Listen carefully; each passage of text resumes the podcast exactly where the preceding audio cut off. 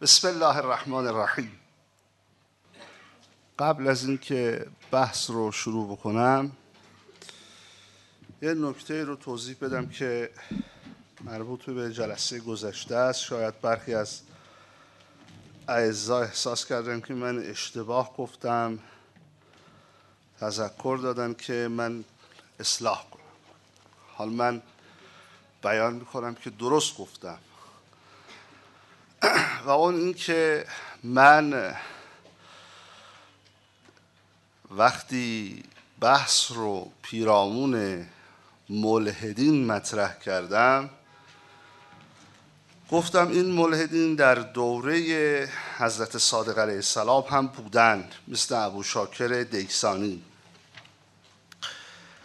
و امروز به اینا میگن لایک یه خود آقایون بعضی از اصطلاحات رو چون می‌دونن خلط براشون شده بود که به این معنا که لایک یعنی نفی حکومت از حاکمیت ملت. رابطه بین نفی نفی دین و خدا از حاکمیت بر ملت.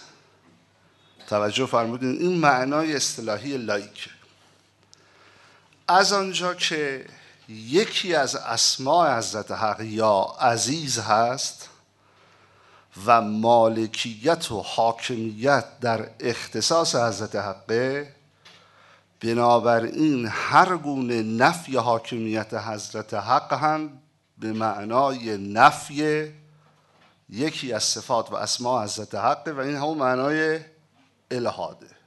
توجه فرمودید. مضافن که در مباحث علوم سیاسی وقتی مطرح می‌کنن میگن که لایک مبتنی بر سه عنصره. یکی از عناصرش تأکید بر الهاد رسمی کارکنان دولت داره. بنابراین این توضیحی که من دادم با اون که در جلسه گذشته عرض کردم منافاتی نداره. لایک به معنای نفی حاکمیت دین و خدا. از جامعه است به معنای انکار مالکیت حضرت حقه و مالکیت و سلطه منافات با حضرت حق دارند اسم یا عزیز خدا یا مالک خدا و این معنای انکار این معنا هست. و میشه نوعی الهاد پس خیلی بیراه عرض نکردیم. یعنی خیلی که نه تو راه عرض کردیم کلا. در رابطه با ضرورت بحث از مبحث شناخت در جلسه گذشته وجهی رو مطرح کردم و اون که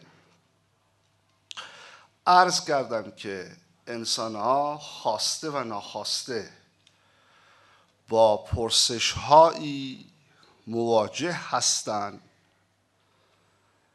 افرادی آمدن این پرسش ها رو پاسخ دادن.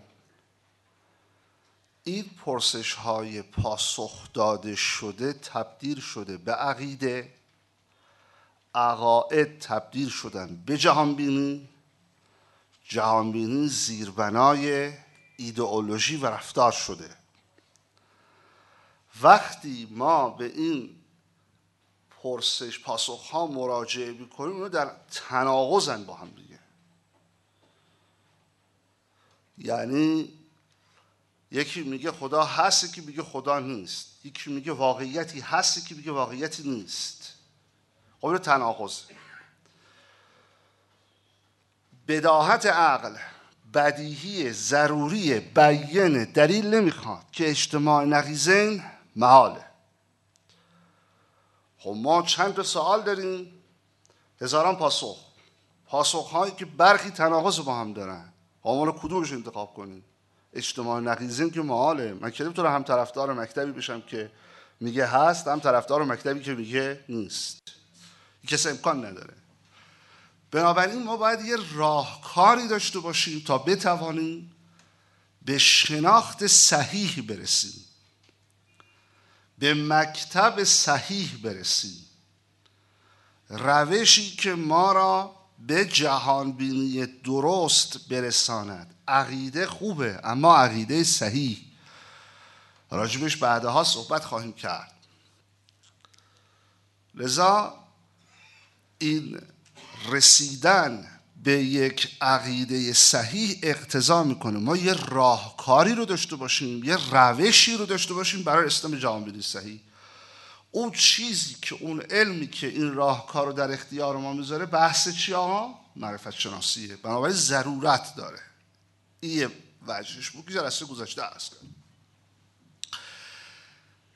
امروز وجه دوم رو بیان می‌کنم با بیان یک مقدمه. مقدمش تقریبا مفصله. دقت بفرمایید. یعنی دقت داره. در بحث های معرفت شناسی میان معرفت شناسی رو به جهتی به دو قسم تقسیم می‌کنن. ملاک تقسیم این است که این نظریه های معرفت شناختی متعلقش چیه؟ به چی چیزی تعلق می‌گیره؟ ایریادتون باشه آجان هر وقت کسی بخواد چیزی رو تقسیم بکند نه مالوها یه نظریه رو بخواد تقسیم بکنه بگه تو این ولی من اون ورم این تقسیم ملاک می‌خواد. یعنی باید یه جهتی داشته باشه که شما رو تقسیم بکنی اگه ملاک نداشته باشه اون تقسیم تقسیم باطلیه. شما میگید انسانها یا مردن یا زن. برای که این درست باشد و شق سومی درش وجود نداشته باشد البته حالا شق سوم بحث دیگه اما برای که این تقسیم درست باشه که انسان ها هم مرد باشن یا زن باشن این ملاک می‌خواد. میگن ملاک چی ها جنسیت. تقسیم بندی انسان به جهت جنسیت میرساند. ما را به اینکه برخی از افراد انسان مرد هن و بعضی از افراد انسان زن هستن یک تقسیم بندی صحیح هم است اگر ما میایم معرفت شناسی رو تقسیم می‌کنیم به یک جهت خاص این جهتش مد نظر منه. به جهت این که نظریه های معرفت شناختی در چه هیته ای از علوم استفاده میشن و مورد بهره برداری قرار می‌گیرن. به دو جهت تقسیم میشه به دو قسمت تقسیم میشه. یک معرفت شناسی مطلق. معرفت شناسی مطلق منظور اون دسته نظریه هایی هست اون دسته نظریه های معرفت شناختی هست که در جمیع حوزه های معرفت بشری کار داره. اختصاص به یک حوزه نداره فراگیر نظریه است که مورد بهره برداری در همه علومه. حالا مثال بزنیم ببینید شما در علم فیزیک گزاره دارید. میگید که نقطه جوش آب چند درجه است؟ صد درجه است. این گزاره علمیه. در ریاضیات یه گزاره دارید که عدد فرد رو وقتی تعریف می‌کنید دیگه عدد فرد. اون عددی است که به دو عدد صحیح تقسیم نمی شود اینم یه گزاره است. در هندسه شما یه گزاره دارید. مجموع زوایای داخلی مثلث برابر است با 180 درجه.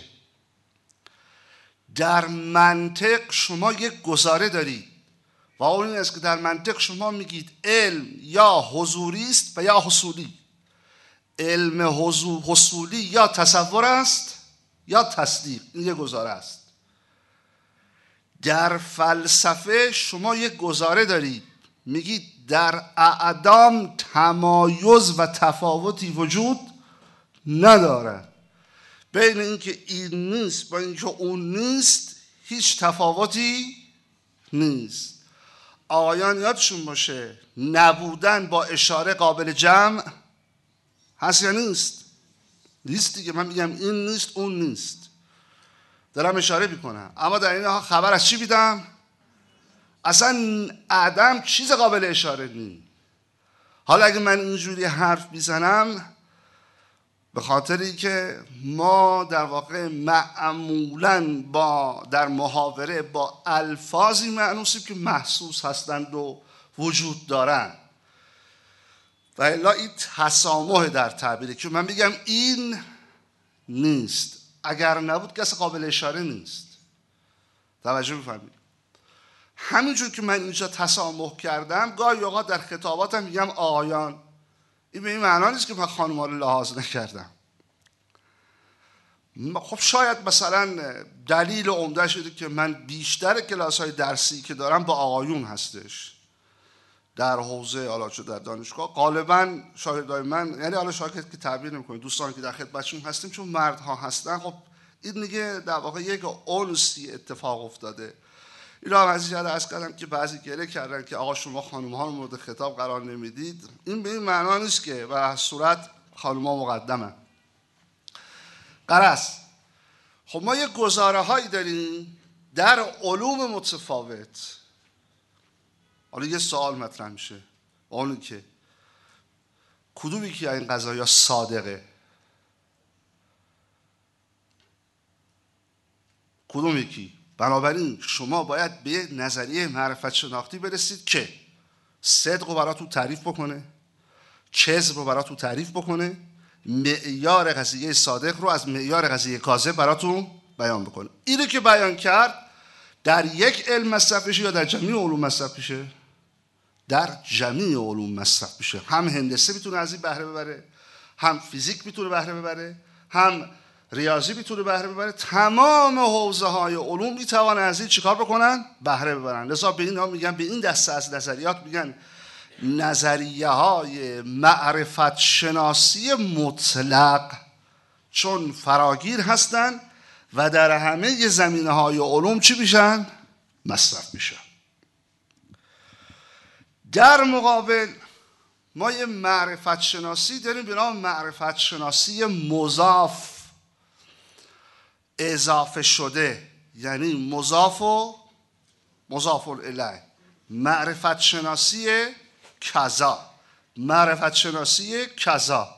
یا بفرمایید معرفت شناسی خاص. یا بفرمایید معرفت شناسی مقید. معرفت شناسی مقید. معرفت شناسی مضاف. معرفت شناسی خاص. اینا هر سه سه اسمن برای یک حقیقت. در مقابل معرفت شناسی چی آقا؟ مطلق. مسلم تعریفش خیلی واضحه با اون که.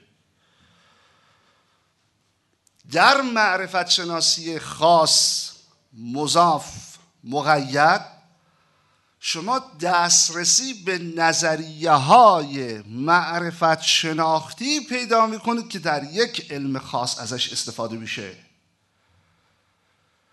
قلم رو بهره برداری از اون نظریه خاص یک علمه و در همه علوم استفاده نمی شود مثال ما یه علمی داریم نام علم اخلاق. علم اخلاق و فلسفه اخلاق. بسیار. هم جاش در جامعه ما خالیه. خب ما در بحث اخلاق باید اینجور بحث بکنیم. به یک نظریه هایی برسیم که برای ما معلوم کنه این موضوع را. ما در بحث اخلاق با یه مفاهیم سر و کار داریم. مفهوم سعادت. مفهوم کمال مفهوم خیر مفهوم شر مفهوم خوبی مفهوم بدی. اینا برخی از مفاهیم قابل استفاده در علم اخلاق هستند معرفت شناسی خاص به ما برخی از نظریات رو میده که یک آیا مفاهیم که در بحث اخلاق به کار می رود مفاهیم اعتباری هستند یا مفاهیم ماهوی هستند یا مفاهیم انتظایی هستند؟ نظریاتی رو در معرفت شناسی خاص ما به کار می‌بریم که به ما بگوید آیا مفاهیمی که در علم اخلاق هست نیست یا ذهنی است نظریاتی رو در این شقه از معرفت شناسی به کار می‌بریم که به ما پاسخ بده. مفاهیم اخلاقی آیا مفاهیم مطلق هستند یا نسبی؟ خوب خوب است. مطلق و بد بد است. مطلق. ملاک خوب و بد چیه؟ خب می‌بینید که این نظریه ها هر چه که باشد در یک علم مصرف میشه. این دیگه به فیزیک نداره که. این دیگه رفتی به؟ بله سایر علوم نداره حوزه و قلم رو بهره برداری یک سری از نظریه های معرفت شناختی خاص یک علم است. لذا به این میگن نظریه معرفت شناسی چی آقا؟ مضاف. بفرمایید خاص بفرمایید مقید. یکی از اون معرفت شناسی های مقید معرفت شناسی دینیه. معرفتی که در زمینه دین است یک. معرفتی که از گزاره های دینی به دست میاد دو. بعدها راجبش بیشتر صحبت می‌کنیم. خب این مقدمه اول. پس یک تقسیم بندی برای نظریه های معرفت شناسی کردن که قلم روش کجاست. برخیش فراگیر از در همه علوم مصرف میشه. برخیش خاص یک علمه. ما از اون نظریاتی استفاده می‌کنیم که در واقع در یک علم مورد بهره برداری میشه. یعنی معرفت شناسی مضاف. ما با معرفت شناسی مطلق فعلا کار نداریم. معرفت شناسی مطلق صرفا بحث فلسفی است. یعنی باید اول برید یک مفاهیم پیشینی رو پیدا بکنید بعد وارد فلسفه بشید که مفاهیم پسی نیست. این رو گفتم تا من نگید چرا وارد مفهوم معرفت شناسی مطلق نمیشید دو تا واژه براتون بگم بودم این دو تا اصطلاح. من می‌دانم همه اعضایی که حاضر در جلسه هستن دلشون می‌خواد که زودتر به نتیجه برسن. لکن نهو بر این که من خیلی متاسف هستم که مباحث علمی تدریجی است و هیچ مفهوم علمی آنی نیست. یعنی شما امشب صبح مثلا بشید مجتهد علم یا مثلا فسکو مسلط بر تمام مکاتب از امکان نداره چیزی. علم تدریجی است. تدریجی است. تدریجی. لذا ره آنچنان رو که رهروان رفتن پیوسته و همیشه اما یواش یواش. به قول آن پرکا اللهم یکی یکی. اصلا امکان ندارد که کسی به توان معارف دینی رو یا معارف علمی رو یک جا یاد بگیره. مگر سنخش تغییر پیدا بکند بشه علم حضوری؟ وحی است حرف مجزاست. علم لدنی که اصلا حرفش تعلیمی اصلا نیست. یعنی معلم زمینی ندارد. خب مقدمه دوم ما این است که ما در معرفت شناسی چی کار داریم؟ معرفت شناسی دینی کار داریم. ما رو بخواه بحث فلسفی انجام بدیم. هرچند وعده دادیم به بحثای اصلی وقتی رجوع کردیم یه بحثای از معرفت شناسی مطلق رو هم بیان خواهیم کرد. خب. پس معرفت شناسی دینی رو کار داریم. مقدمه دوم. وقتی شما با دین سر کار داری مخالف دین هم میاد دیگه. تمام هم و غم مخالفین دین مبتنی بر یک سیاست راهبردی و کاربردی است و اون نفی یقین و ترویج شکگرایی اون چیزی که الان سر تک تک جوانای مملکت ما داریم میان. نفی یقین و ترویج چی شکگرایی. این کار دشمنه. کار مخالف دینه. کار مخالف دینه. به دو مکتب توجه بکنید. ببینید رهاورد حرفشون نفی یقین و ترویج شکگرایی است. حالا بگید آقا یقین رو نفی بکنه. خب وقتی یقین نفی شد ببین چه بلای سر جابه میاد. بگید آقا مثلا فرض کن شکگرایی ایجاد کنه. خب ببین چه بلای سر جامعه میاد.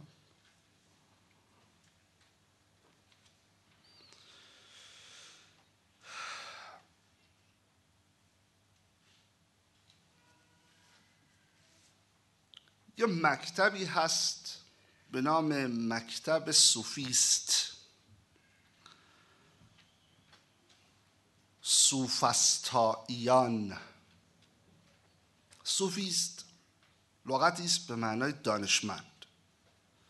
این مکتب علمیه. کارش هم سفسته است. در مقابل فلسفه. این سفسته ای که ما میگیم با اون سفسته ای که در عرف به کار میره زمین تا آسمون متفاوته. من شدیدم مثلا گاهی محاورات که انجام شد آقا سفسته نکن. من چیزی چیزی برام سفسته توش نبود. عرف پشت هم اندازی رو میگه سفسته و حالی که سفسته اصلا رفتی به یعنی سفسته علمی رفتی به پشت هم اندازی نداره. خب. سوفیست و منک... سوفیست سوفستاییان به منزله منکر حقیقت. این گروه اول مکتب اوله. در قرن چهار یا پنج قبل از میلاد حضرت عیسی علیه السلام. یک دانشمندانی در یونان بودند دانشمندان در یونان بودند که علاوه بر تسلط در زمینه های مختلف علوم در یک چیز دیگه هم تسلط داشتن. و اون تسلط در فن خطابه و مناظره. به منظور تربیت وکیل در حوزه دستگاه قضا.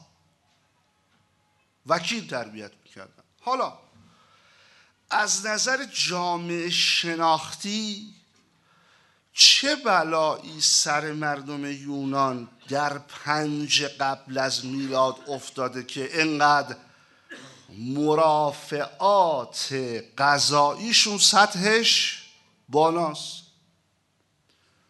اینا دائما در تلاطمن در اختلافن. یک دعوایی رو صورت جلسه می‌کنن شاکی متشاکی میرن پیش قاضی. خب حالا خودش بلد نیست حقش دفاع بکنه وکیل میاد. این وکیلی که میومد رفتی به حالا نداره. من دارم در اون دوره صحبت می‌کنم. نگاه آقا الان میگه آقا سندیکای وکلا بگن آقا ما اینجوری نیستیم. من گفتم اونا دانشمند بودن شما حقوقدانید اگر بدانید زمینه علمی تو یک رشته است. اونو در جمعی علوم بودن. بعد وکالت را هم می‌دانستن. با تسلط بر فن خطابه و مناظره. خب اینا می‌رفتن دفاع می‌کردن. فارغ از اینکه این شاکی حق باهاش هست یا حق باهاش نیست. دفاع می‌کردن پیروز بشدن پیروزی در واقع منوط به قدرت خطابه و فن مناظره او بود. رفتی به این که تو چقدر سند در کار داری. گاه کار به جای می‌کشید که یه وکیل طرف شاکی و متشاکی هر دو می‌شد. هم دفاع می‌کرد هم جواب می‌داد. این اصلا شد یه هنر. شد یه هنر. رفته رفته کار به جایی رسید که اینا گفتم بابا راست و دروغی وجود نداره. حق و باطلی وجود نداره. حق آن است که تو بهش میگی حق. باطل آن است که تو بهش بگی باطل. اصلا حقایق این جمله جمله گزنده و خطرناکیه. اصلا حقایق تابع ادراکات بشره. تو چی فکر می‌کنی؟ همونه. تو چی فکر می‌کنی؟ همونه. نیست نیست. هست هست. شاخصه وجود نداره. قدرت در مناظره است. خطر یکی از افراطی ترین افراد در این زمینه فکری فردی به نام گورگیاس حالا لاتینش چیز دیگه است. اما وقتی این میاد به فارسی تبدیل میشه گورگیاس تبدیل میشه. اما ظاهرا جرقیاس بهش میگن. اون آقای فیساغورسه هست. اون آقا. اونم تو همین تیپه. البته فکرش اینجوری نیست بنده خدا. متا تلفظ اسمش خواستم میگم قورس. گورگیاس یا جر قیاس هر کدوم که آقایون راحت بودن همونو بگن. گورگیاس بهتره. این در نظریه شناخت به یه چیزی رسید. یک سه مرحله داره حرفش. مرحله اول. اصلا هیچ چیزی در جهان عینی وجود هیچ چیزی نیست. همش پنداره مرحله اوله گفتارش. مرحله دوم. اگر هم باشه ما بهش نمی‌رسیم. یعنی امکان شناخت وجود نداره. اگر هم بهش برسیم به دیگران نمی‌تونیم انتقالش بدیم. یعنی امکان شناساندن هم وجود این دیگه خطرناکترین نظریه است. چیزی ورای پندار نیست. همه چی شما تو پندار منید. منم در پندار شما هستم. این حرفا همش پنداره. خواب که بلنشی هیچ خبری نیست. یه شعر داره حالا در جای خودش اون بیت رو مصرف می‌کنه. میگن یه فقیری خوابید و خواب دید که ماشین چه دارد و باغ چه دارد و باغ چه دارد و کارخانه چه دارد. وقتی از خواب بلند شد دید بابا همون یه دست رخت قاب است که دارد. چیزی بیشتر نیست. همه یه حرفا تو پندار داره میچرخه تو خیال داره میچرخه. البته از فلسفی باید یه بحث خیلی مفصلی راجع به خیال داشته باشیم. بازم این خیالی که ما میدیم با اون خیالی که در عرف مطرح میشه زمین تازه فرق کنه خب اینا منکر حقیقت شدن اون حقیقتی وجود ندارد مگر تابع ادراک انسان. خب این یعنی چی؟ اینکه شما نفی یقین کردی نفی حقیقت کردی یعنی چی؟ یعنی که تو اگه ظلم کردی خوب حاکمی اب نداره. اگه مثلا تو خوبی کردی حاکمی اب نداره. یعنی بند روی بند سنگ روی سنگ بند می شود هیچ نظام سیاسی حقوقی اخلاقی دینی شکل نمی‌گیرد. اگر شکل بگیره تداوم نداره. این ماحصل حرف این آقاست. گروه دوم از در واقع سوفستاییان به منزله نسبیت گرایی اینا میگن که حقیقت هست ولی منکر نوعی از حقیقت هستن میگن حقیقت در واقع حقیقت برای هر کسی امکان داره اگر بطلمیوس در نظریه هیئت قائل به زمین محوری شده این حقیقت است برای کی؟ برای آقای بطلمیوس اگر قرنها بعد از او یه فردی به نام کوپرنیک آمد و زمین محوری رو نف کرد این حرف هم حرف چی آقا؟ درستیه این حرف هم حرف چیه؟ درستیه متا برای کی؟ برای خود آقای کوپرنیک اگه از نظر اخلاق عرستویی ظلم بده اینم حرف درستیه اما برای عرستو اگر از نظر مکتب سود انگاری ظلم خوب است اینم حرف درستیه. برای کسانی که طرفدار این مکتب هستن. همه چی خوبه. مثل بد اصلا نداریم. همه چی. متوسطی داره که کی چی فکر کنه. نسبیت گرایی طرفدار اصلیش شخصی است. باز یونانی در همون دوران پروتاگوراس یا پروتاگوراس. هر دوشو بگو. هر دوشو بگن این هم یه جمله داره. خیلی جملهش میگه انسان مقیاس هر چیزی است. اگه من در درونم یا با هر در واقع شاخصه ای با ظلم بدم ظلم بد است قضیه صادقیه. فرقشون با گروه قبلی می‌دونید چی دیگه. اصلا گروه قبلی می‌گفتن چیزی وجود ندارد که بخواد صادق باشد یا کاذب باشد. اینا میگن یه چیزی هست. منتها نسبیه. نسبیت در نظریه از کجا حاصل میشه؟ چرا به صوفیستای در واقع نسبت میدی؟ نسبیت در نظریه از اینجا حاصل می شود که اینها چون بر این عقیده هستند که چیزی در خارج تحقق ندارد و اون چیزی که هست تابع نظر توست تابع امیال فردی و خواسته های اجتماعی است. این میشه ادراکات و باورها و نگرش های انسان.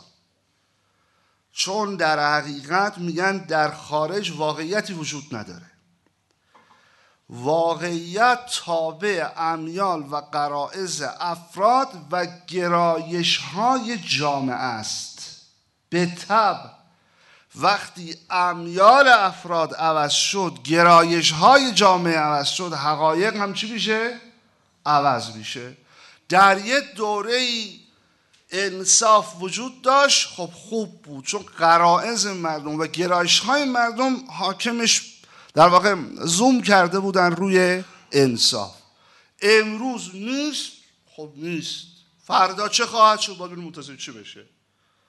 جامعه تغییر پیدا می کند به تغییرات میل افراد. حقایق باورها نگرشها ادراکات تغییر پیدا می کند به تغییر گرایش های جامعه جامعه موقع اصراف می‌کنه. خب واردات زیاد خواهد شد. او خوبه جامعه موقع به طرف ایثار بخشش زیاد میشه. خوبه. حالا ایثار که همیشه خوبه اگر باشه. ولی می‌خوام بگم که جامعه رو در واقع تغییر گرایش ها می‌سازن. حقایق و ادراکات و تغییر گرایش ها می‌سازن. خب اینا هم که بگرد که انسان مقیاس هر چیزیه نسبی گراییه. بنابراین ظلم در آن واحد هم می‌تواند خوب باشد هم می‌تواند بد باشد.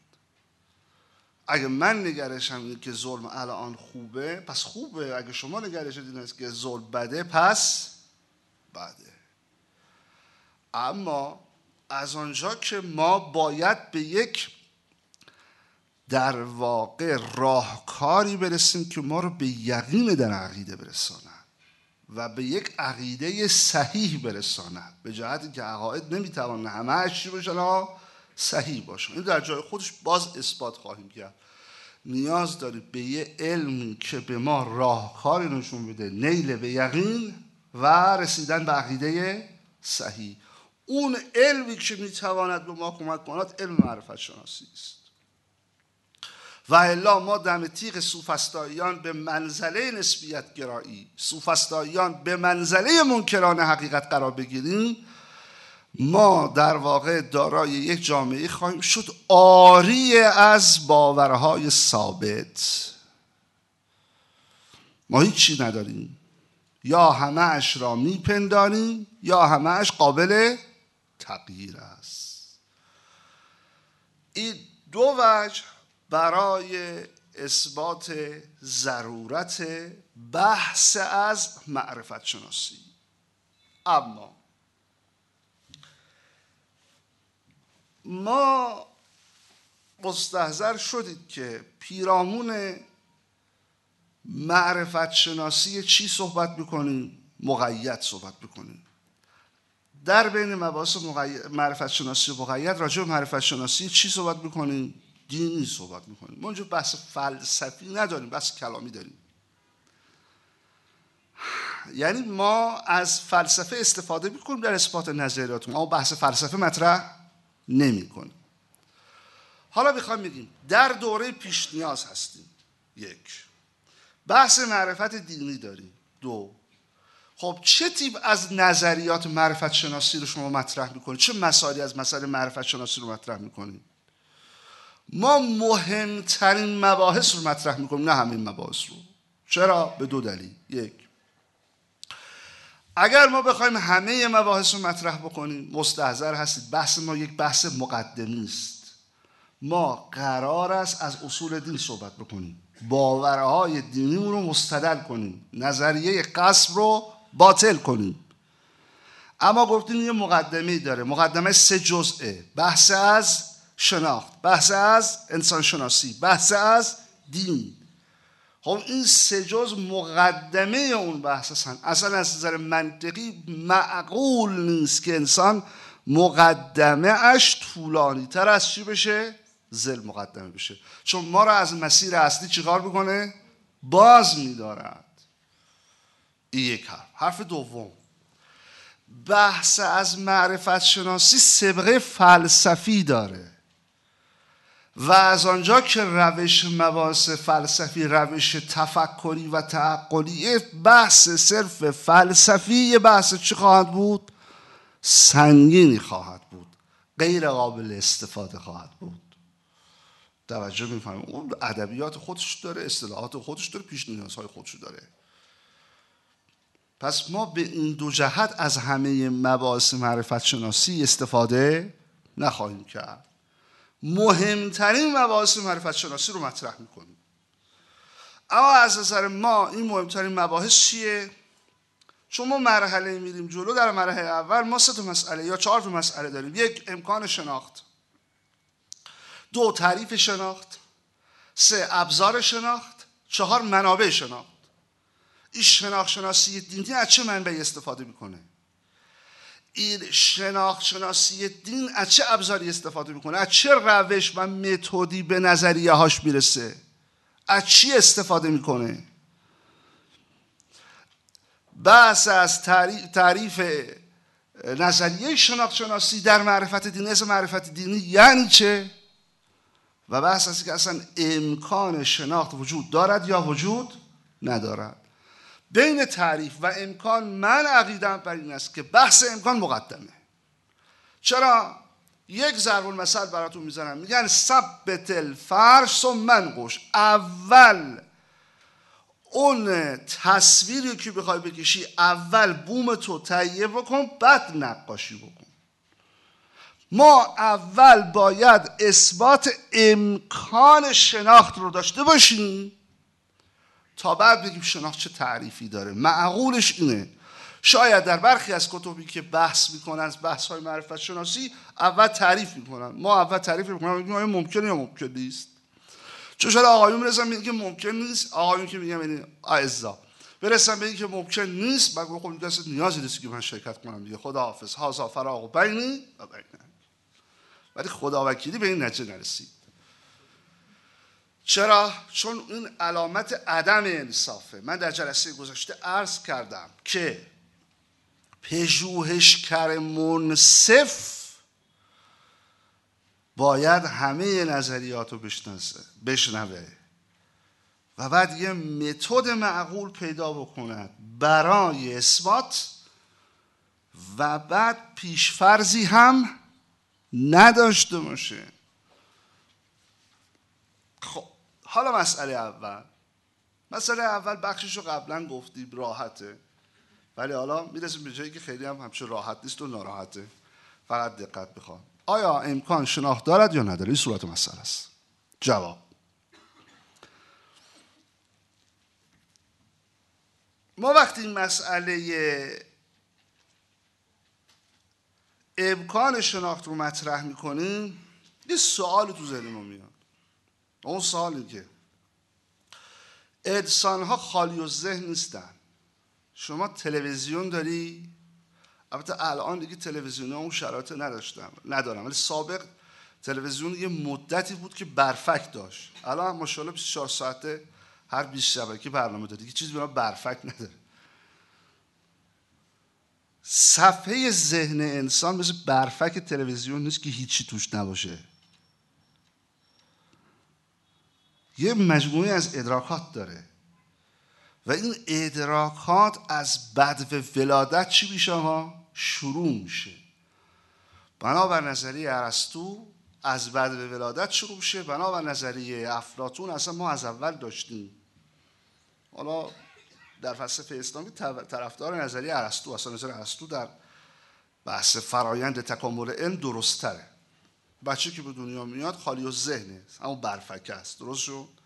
ولی از همون دوران شروع بکنه به کسب چی؟ ادراک. یه ادراکاتی داره. باباشو می‌شناسه. مادرشو می‌شناسه. غذا رو خوب می‌شناسه. مکانیزم رسیدن به غذا رو خوب داره. داد می‌زنه. همونجوری هم گریه که می‌کنه. بلده. اگه مثلا فرض کنید ناراحت باشه مکانیزم القا این که من ناراحتم رو داره. گریه می‌کنه. مادر هم خوب می‌فهمه که این گریه گریه گرستگی اون گریه گریه چیا؟ درد. پس اونم یه ادراکاتی داره. این ادراکات یواش یواش میاد میشه وهمی خیالی عقلی.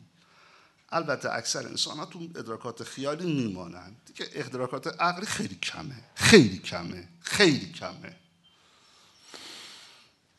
یه روایت براتون بخونم ببینید که کمی یا زیاده. الناس نیامون. ازا ماتو انتبهو مردم خوابن. وقتی مردن بیدار میشن. یعنی چی؟ یعنی مردم در مرتبه خیالشون زندگی می‌کنن. وقتی مردن می‌فهمن داد بیداد اون چرا که براش میجنبیدن خیال بود. واقعیت چیز دیگری است. این یعنی فاتحه حالا برخی در خیالات ظلمانی هستند برخی در خیالات نورانی هستند خیالات نورانی هم ما داریم ما. خیال نمی‌خوام دیگه بحث خیلی بکشونم تو این زمینه. خیالات نورانی این است که شما عبادت رو انجام بدی ولی قصد قربت توش نداشته باشین میگه آقا ما که گفتیم قربتا الله این گفتی قربتا الله اما به محک می‌کشن که قربتا الله یا قربتا الشیطان. به محک می‌کشن. سر هر کیو کلاه بذاری سر خدا رو کلاه نمیشه گذاشت. حالا اینم از بابی که ادراکات. وهمی است خیالی است عقلی است. غالبا ادراکات ما خیالی است. خیالاتمون یا حالا ظلمانی است یا نورانی است. خیالات نورانی رو محض کردم. خوشی ان که سرخوش نباشی. یه سال ما که دارای ادراکات هستیم. اون چرا که ما از اطرافمون درک می‌کنیم در جهان خارج از ذهن واقعیت داره عینیت داره اصالت داره یا فقط در فضای ذهنه؟ برای که ببینیم که آیا شناخت امکان دارد یا امکان نداره. خب ما یه واقعیت هایی داریم. حداقل واقعیت چیه؟ اینه که خودم که هستم که خودم که هستم. من اگه تو شما شک داشته باشم تو خودم که شک دیگه خودم رو یقین دارم دیگه. دیگه اگه تو خودم هم شک داشته باشم خب دیگه. من نمی‌دونم. توی بعضی از مباحث فلسفه غرب این مباحث مطرح میشه. این نظریات سوفسطائیانی که مطرح می‌کنن میگن آدم نمی‌فهمه. اینا واقعا اغراض سیاسی دارن. یا دارن شوخی می‌کنن این حرفا می‌زنن. میگن بیشتر شبیه تنز انکار حقیقت. یا دارن طرف مقابل رو مسخره دارن می‌کنن. چیه؟ ولی قرآن یه جواب داده. و فی قلوبهم مرض. مریضن.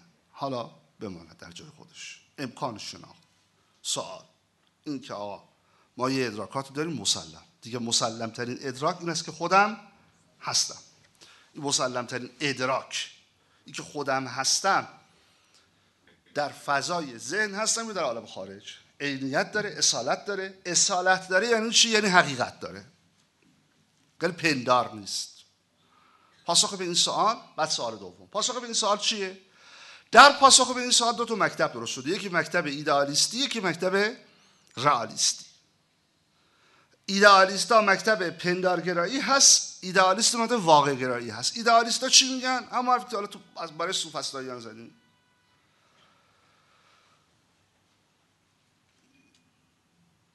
این که سوفستایی ها به این نتیجه رسیدن که آها چیزی خارج نیست اگر باشه نمی‌تونی بهش برسی اگر رسیدی نمی‌تونی بهش بشناسونی خب به چه قرضیه؟ به چه هدفی؟ چرا این کار کردن؟ دو تا وجه داره. یه وجهشو گفتم. وجهش رشد بی رویه منازعات قضاییه و اینا وقتی وکیل می شدن اینجور نبود که مثلا فرض کنید که می‌رفتن از پرونده وکالت دفاع می‌کردن. وکیل می شدن یه عده هم می‌رفتن این حرفا رو گوش می‌کردن. یعنی مورد توجه بود. یکی از تفریح های مردم این بود که برن ببینن مثلا یه وکیل چجوری دفاع می‌کنه. تا این حد در اعماق وجود اینها رشد کرده بودیم. من و یکیش این بود که آقا اینا رسیده بودن به اینکه یک پاسخ ها و یک نظریات فلسفی وجود داره که با هم تناقض داره. خب یک کسی هست آدم مهمیه میگه هست یکی هست اونم آدم مهم میگه نیست نمی‌دونم چیکار بکنیم. شاخصه نداره که چیکار بکنه. شخصیت گراست. به حق و حقیقت حضرت امیر علیه السلام چیکار می‌کنه؟ قوقا می‌کنه در مقابل این مسئله. میفرماد اعرف الحق تعرف. شخصیت گیرا نباش حق رو بشناس. یعنی شاخصه های رسیدن به حق رو بشناس. اهلش هم می‌شناسی. ولی اونا شخصیت گرا بودن. یا اهل تحقیق نبودن اهل تقلید بودن. این نظریات رو می‌دیدن خلاصه رسیدن به نتیجه. حالا تقلید که نمیشه راجع به اونا گفت چون بالاخره دانشمندن دیگه. این نظریات رو دیدن رسیدن به انکار حقیقت. یه جمله گفتم و اون جمله اینه. عرض من در همین جمله است. در سه چهار دقیقه سعی می‌کنم پیریزی بکنم و بعد در جلسه آینده اگر عمری باشه مطرح بکنم. گفتن ما هیچ معرفت یقینی نداریم. به خاطر اون مسائلی که گذشت نظرات مختلف فلسفی که در حد تناقض بود شخصیت های مهم نظریه پرداز بودن خب نمی‌شد ازش گذشت. و دو بحث وکالت که یه وکیل می توانست از حق دفاع کنه در این حال از باطل هم دفاع می‌کنه. خب چیزی نیستی. پس با هیچ معرفت یقینی ثابت نداریم این رو چند دقیقه با ما باشید ببینید که به کجا می‌تونیم بکشونیمش. این مسئله باطله. به اصطلاح میگن دوچار پارادوکسه. خود این جمله دوچار تناقضه. آیانی که میگن ما هیچ معرفت یقینی نداریم این عقیده است دیگه درسته؟ این عقیده هست یا نیست؟ خب به خود این عقیده یقین دارید یا ندارید؟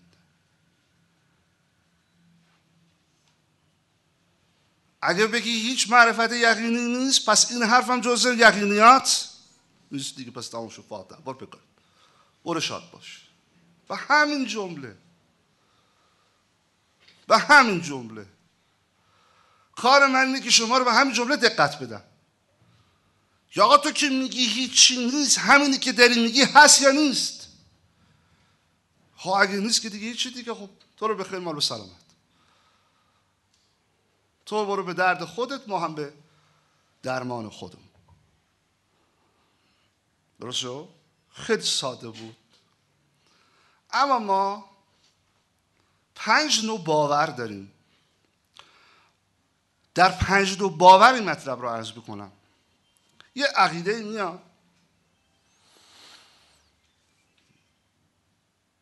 این عقیده مثلا فرض کنید که در کهکشان راه شیری مرکز با چی آقا؟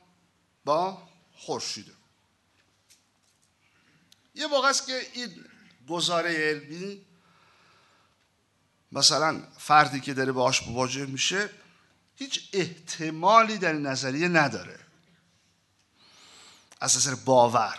هیچ یعنی خورشید واقعا وسط شاید زهره وسط.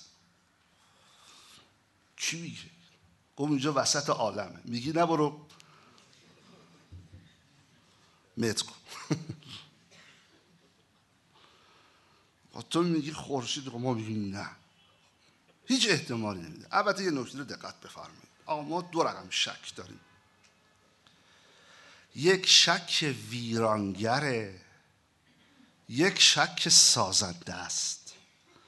شک ویرانگر شک بیمبناست. یعنی هر شکی هم موجه نیست. مثلا اگه شنیدید کانت نظریش رو مثلا دکارت نظریش رو از شک شروع کرده اون شخصیت علمی یک توجیهی در شکش داره و میگه آقا من هم شک دارم بعد شما تخصصتون هیچ چند کتاب علمی خوندی؟ هیچ آخرین مقاله علمی که خوندی؟ هیچ آخرین استادی که دیدی؟ هیچ. خب شک اعتبارش اندازه یه دست جعفری هم نیست. آقا شک کردم. بی خود کرد شک کرد. اینو شک ویرانگر. شک سازنده. شک سازنده که مبنا داشته باشه. ما پاسخگو شک های سازنده هستیم. نه اینکه من اینطوری فکر می‌کنم. خب شما که اینطوری فکر می‌کنید بچه چه مبنایی اینطوری فکر می‌کنید آچه کی فکر کرده؟ آچه من خیلی دو تا علم مظلومان یک فلسفه یکی دین. کی من آقا اینجوری فکر می‌کنم در دین. آقا برای چی جوری فکر می‌کنید این که ظلمه که این ظلم عمل به دین عمومی فهم دین که عمومی نیست. خیلی ظلمه. من راحت بعضی ظلم می‌کنم. بابا طرف بنده خدا 60 سال رفته دوست زندگیش واقعا گذشته. من نمی‌خوام حالا مثلا به نوعی از درسی که در حوزه خوانده میشه دفاع بکنم. عالم ربانی از زندگیش گذشته.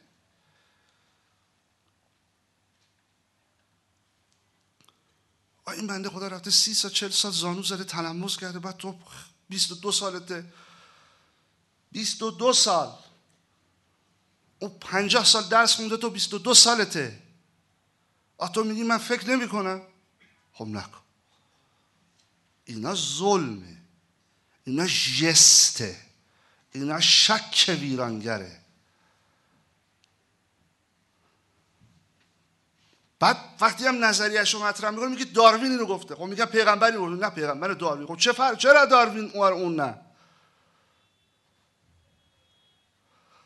تو با این نظریه با این شکل استدلال داری میگی من نظریه پذیرم. چطور داروین؟ آره اون نه. خب یه خود حواست رو جمع کنی. چرا داروین؟ آره اون نه. من خیلی حرفم دارم.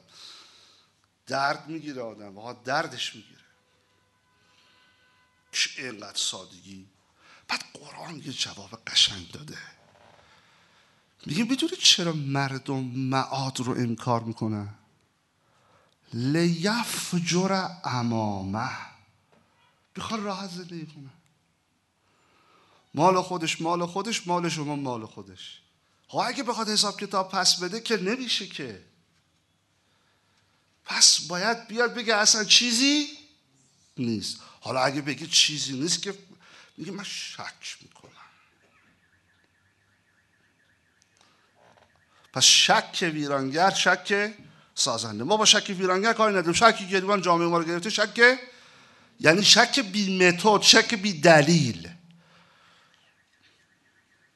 حتی نظریه داروین رو هم انتخاب کرده هیچ دلیلی برش صفا خوشش اومده. یعنی در واقع امیالش مطابق اون نظریه است. خب یه نظریه میره زمین مثلا خورشید محوره میگه من هیچ احتمالی ندارم من هیچ بررسی نکردم. میگه احتمال صفر. از نظر این آدم اون گزاره علمی در حد فرضی است. درست اما فرضیه می بالاتر. فرضیه یعنی اون نظریه اون گزاره علمی که نسبت به رفعش یا نفیش یا اثباتش هیچ دلیلی وجود یعنی هیچ حدی از احتمال وجود یک گزاره علمیه. میاد بالاتر. یه نه من سی درصد احتمال میدم که واقعا خورشید وسط باشه. خب وقتی شما سی درصد احتمال میدی یعنی هفت درصد هم هفتاد درصد هم احتمال دو طرفه. درست شد؟ بین صفر تا چهل و نه رو بهش میگن احتمال وهمی. می‌رسه به پنجاه وسط. آقا ممکنه باشه ممکنه نباشه. ما اون موقع که قوم بودیم یه طلبی در پاکستانی بود توی قوم توی حرم هسته مسئول سلام الله علیها داشت مباحثه می‌کرد منطق مباحثه می‌کرد. این همه زبان ها رو با هم قاطی کرده بود. داشت منطق بکن راجب شک صحبت می‌کرد بعد بگفت از شک و فیفتی فیفتی شکش. حالا پنجا پنجاست پنجا درصد این طرفه پنجا درصد اون طرفه. درست شد؟ این همش میگن احتمال. وهم و شک مرحله احتماله. مرحله انتخاب نیست. اما از شک میره بالاتر از پنجا میره بالا. میشه پنجا و یک تا نود و نو بهش میگن زن تازه درست شد؟ زن. فارسیش میشه گمان. حالا این گمانه نون نداره نونش مشدد نیست. گمان. درست شد؟ من گمانم اینه. حالا من به شما اینو میگم. دقت بکنید. اگر من میگم گمان می‌کنم خورشید محور است بین پنجاه و یک تا چنده؟ و یک درصد احتمال دارد که خب اون یک درصد 99 به علاوه یک بشه یعنی چی؟ بشه چی؟ صد درصد بشه یقین. میشه اعتقاد جازم. وقتی من میگم احتمال میدم گمان می‌کنم که زمین خورشید محور است یعنی یک درصد احتمال خلاف هم میدم دیگه. یعنی امکان یقین رو هم احتمال میدم دیگه. درسته یا نه؟ چون بالاتر از زن چیه؟ وقتی شما زن دارید یعنی شک و وهم و رد کردید. مونده زن و یقین. وقتی شما 99 درصد گمان می‌دهید یعنی یک درصد هم امکان یقین رو چیکار کردید؟ اعتقاد بهش دارید. درست شد حالا ما به آقایون اینو میگیم. میگیم آقا هیچ امکان هیچ معرفت یقینی وجود نداره بهش یقین دارید یا نه؟ اگه بگید یقین دارین پس یک گزاره علمی دارین که بهش یقین حرفتون نقض میشه پارادوکس. میگید نه ما گمان می‌کنیم. گمان می‌کنیم که هیچ معرفت یقینی وجود ندارد. بین 51 تا 99 ولی یقین رو احتمال می‌دید یا نمی‌دید؟ بنابراین باید برید بحث بکنید. نمی‌تونید بگید یه نظریه است. باید استدلال بکنید که اون یک درصده یا این طرف بشه یا اون طرف بشه. درست شد؟ گمان به یک عقیده با امکان یقین قابل جمعه. و اگر هم بگید ما شک داریم یا وحد داریم که اصلا در مرحله احتمالی تو چیزی رو نمی‌تونی انتخاب بکنی این نظریه آیان که فرمودن هیچ امکان معرفت یقینی وجود ندارد باطل شد به همین سبب. به همین سادگی با یه پارادوکس. تحلیل کردیم نظریه رو. خب حالا بحثم تا اینجا تمام. من یک دو تا سوالی که از آیان به ما مطرح کردن رو جواب بدیم. یک دو تا سوال واقعا سوال قشنگی بود من کیف کردم. این به این معناست که من سوال باید به وجدم بیاره تا جواب بدم و الا اگرم به وجدم نیاره جواب میدم. نگران نباشید. خب اون مسئله لایک و الهاد رو حل کردیم که لایک نوعی از الهاده چون بر مبنای نفی مالکیت و حاکمیت حضرت حق است. یکی از عزیزان سوال کرده بودن سوالشون خوبه. میگن به این که از آنجا که حضرت مسیح و حضرت زرتوش علیهم السلام از پیامبران الهی بودند پس جز توحید پیام ایشان نبوده. این که حضرت عیسی پیغمبر الهی است تردیدی درش نیست. این که جناب زرتوش پیغمبر باشد از در واقع گزاره های تردیدی است. اما به حسب یکی دو تا روایت زرتوش رو هم پذیرفتن نبوتش را. اما تاریخش مملو از اختلاف است. از ولادتش بین 500 سال قبل از میلاد تا 6000 سال قبل از میلاد. یعنی یک فاصله همچه خیلی کم. اینقدر اختلاف. اما ما وقتی گفتیم که در واقع پیام شرک آلود دادیم نسبت به این دو پیغمبر نگفتیم نسبت به آین تحریفیشون گفتیم. بله جناب عیسی علیه السلام منادی توحیده و جناب زرتشت هم منادی توحیده اما آینشون آین تحریفی است تردیدی هم نداره. تردیدی هم درش وجود نداره. خیلی ساده قابل اثباته. حالا کجا ما اثبات می‌کنیم؟ ما در دوره اصلی بحثی رو خواهیم داشت به بحث مذاهب. اونجا فرایند تکامل انجیل رو میگیم. میگیم انجیل کی نوشته شده؟ اونجا فرایند تکامل تورات رو میگیم و کتب ادیانی که وجود داره. بنابراین ما نسبت به این دو پیغمبر در اصل خودشون و آین اصل خودشون مشکلی نداریم. اما این عزیز نوشتن تسلیس مسیحیت حقیقتا تسلیس نیست. ذات یکیست تجلی متفاوت از قدیس آگوستین نقل کردن. البته اینطور نیست. تسلیس واقعا تسلیسه. من به نظریه تاریخ جامعه ادیان ترجمه علی اصغر حکمت. یه عبارتی رو ایشون داره در کتابش. بیرو دقت بفرمایید. در شورای سال 451 میلادی در شهر کالستون در آسیای صغیر تشکیل شد درباره ماهیت حضرت عیسی که بشریس یا الوهی بحث و گفتگو کردند و این مطلب به تصویب رسید. کنستانتین دستور داد دو تا شورای مسیحیت تشکیل بشه. در هر کدوم از شورا دو تا عقیده چی شد؟ تصویب شد. یکی عقیدهشون اینه. در کتاب تاریخ جامعه ادیان ترجمه علی اصغر حکمت. اثر جان ناس ما اقرار می‌کنیم که پسر یگانه خدا عیسی مسیح در آن واحد کامل در الوهیت و کامل در بشریت است. هم به حقیقت خداست و هم به حقیقت انسان است. دارای عقل و روح و جسد می باشد.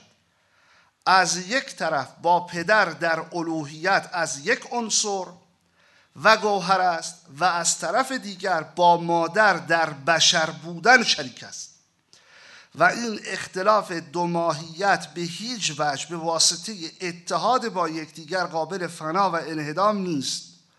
ما در در واقع در آین مسیحیت این عقیده رو داریم که اینا بر این عقیدن که پدر پسر روح القدس از گوهر متساول جوهر هستند یعنی حقیقتشون یکی می‌دونه بعد اینم که آگوستین گفته تجلی این تجلی به شکل حلوله ها. نه به شکل مظهریتی که عرفای اسلامی میگن. کاملا متفاوته.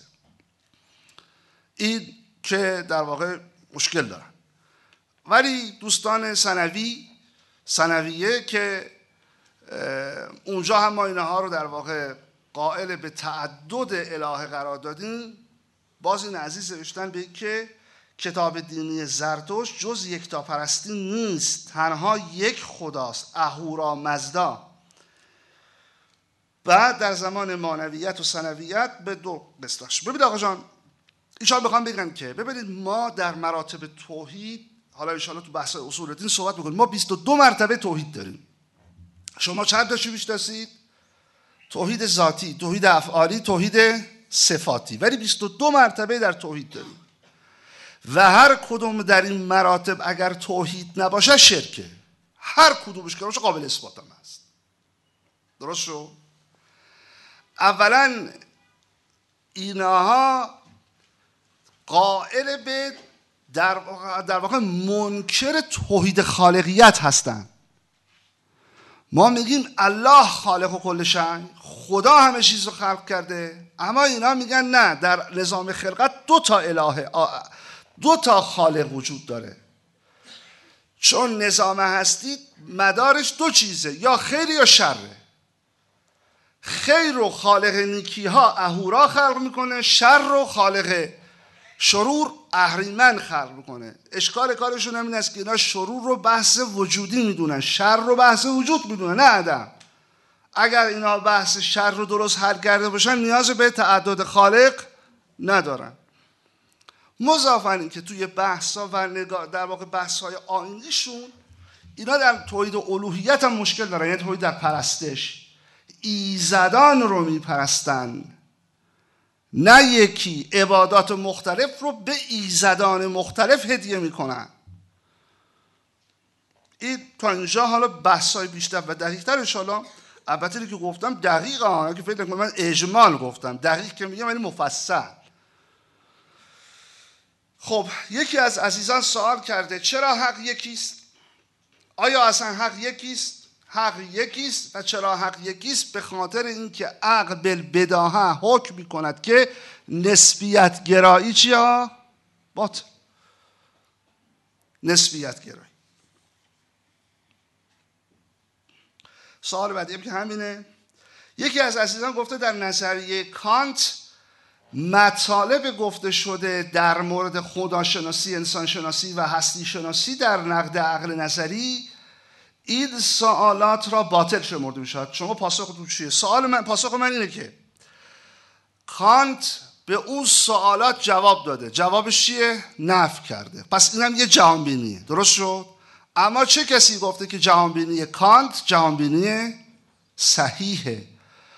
خود در واقع در فلسفه غرب ایمانوئل کانت و آقای هگل دو نفر از متفکرین و اندیشمندان مهم فلسفه غرب هستند. بزرگواریشون و بزرگی شخصیتشون مورد انکار نیست. لکن نهو بر اینکه خود کانت به بسیاری از عقایدش توسط شاگردش فیخته. مورد نقد قرار گرفته اصلا ردش کرده. یعنی اینجور نیست که نظریات کانت مسلم باشه. خب کانت هم یه نوع جواب داده یه جوانبینی درست کرده و گفته آقا این سوالات راه نداره. البته سوال شما خیلی کلیه اما بخوام این رو بهتون در واقع این مسئله رو خدمتتون عرض بکنم که آقای کانت هم اینجور نیستش که با تمام بزرگیش در دانشش اینجور نیست که همه نظریاتش چی باشه مورد تایید خود فلاسفه غربی باشه. خب لایک هم که جواب دادم. آه این هم سوال خوبیه. یکی از عزیزا سوال کرده آیا سوا از ادیان مثلا آیا این حرف درسته یا نه؟ که اگر کسی دین کسی بر دینی صد درصد پایدار باشن بهتر از دین کسی است که به اسلام پایداره ولی پنجاه درصد. یعنی صد درصد بر باطل بودن بهتر است یا پنجاه درصد بر حق بودن؟ هر دوش باطله. دلیل چیه؟ دلیل این است که وقتی ما توی اون مقدمه سوم بحث نیاز دین رو مطرح کردیم که دین چه نیازی رو تأمین می‌کنه شما متوجه خواهید شد که نه صد درصد باطله اون نیاز رو باطل می‌کنه تأمین می‌کنه و نه اون پنجاه درصد حقه. صد درصد حق باشه. اسلام دین برای تکامل باید رفت به سوی سلمان شدن. یعنی فراتر از مسلمان بودن. نون هر کسی در حیطه خودش. اگر فردی بگوید که من هیچ نیازی به هیچ مکتب فکری ندارم اینم سوال خوبی یا مراحت یا علی؟ نه می‌خوایم ماتریالیست باشیم نه مسلمان باشیم نه مسیحی باشیم جواب شما چیه؟ جواب ما این است که آقا شما در بحث‌های انسان شناسی ما شرکت بکنید موقعیت انسان رو در نظام هستی ببینید بعد ببینید اون که میگه من هیچی نمی‌خواهم در مرتبه انسانی داره زندگی می‌کنه یا در مرتبه مادون انسانی. پس این بحث پاسخش در اونجاست. آیا شناخت انسان محدودیت داره یا نه؟ دایره شناخت انسان اینم سوال خوبی است در بحث عقل. و حس این رو خواهیم بود در همین مباحث منابع. در مورد مکاتب دیگر توضیح بدید در مورد ادیان دیگر هم توضیح بدید. آها عناوین و مکاتب دیگر هم مثلا بیان بکنید که اسمای مختلف. خب این رو هم ما بنا نداریم که در بحث خودمون راجع به مکاتب دیگه صحبت بکنیم. اما انشاءالله در آینده یعنی در دوره های اصلی یکی از موضوعات مکاتبه. یکی از موضوعات مذاهبه. اجازه بدید که ما گام به گام بریم جلو. این سوالات به نظر من خیلی اون سوالاتی که آمده بود شایستگی داشته. من حضورا جواب بدم. انشاءالله بقیهش رو هم در سایت جواب خواهم داد. الحمدلله رب العالمین.